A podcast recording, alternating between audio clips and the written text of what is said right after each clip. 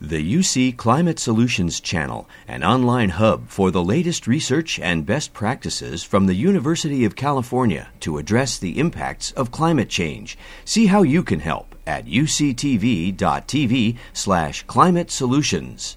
Mankind is facing many pressing issues, but the most urgent threat is climate change. Climate change caused by global warming is real and happening, right now evident by the two hottest years of our recorded history in 2014 and 2015.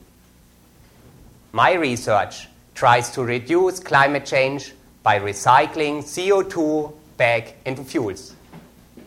But how are we doing this?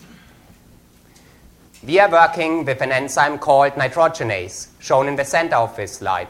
And the Ribbe at UCI could recently show that this enzyme can catalyze a very unique reaction the conversion of a toxic exhaust, CO, into propane.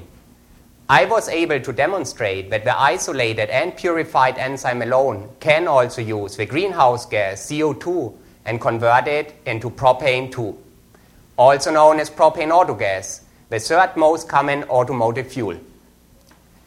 We wanted to bring these discoveries to an application, but in order to do so, we had to overcome several hurdles. The biggest obstacle was the scalability of this process, since the assays I run in lab are rather small, as you can see here. To overcome these limitations, we were wondering can we maybe use whole bacterial cells which naturally contain already nitrogenase?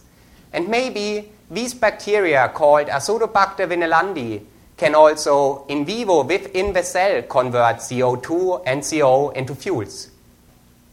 Indeed, we were able to design genetically engineered versions of this bacterium which exactly do this. At the moment, we are developing a two step biofuel process based on these genetically designed bacteria, which first converts CO2 into CO, shown on the left, and subsequently a second design strain converts CO into propane autogas, shown on the right. I'm convinced that the technology we are developing will be among the solutions to reduce climate change by recycling CO2. The production of green renewable autogas by nitrogenase creates an artificial fuel cycle with net zero CO2 emission, helping us to fight global warming and while providing at the same time a sustainable energy source for traffic and industries. Thank you.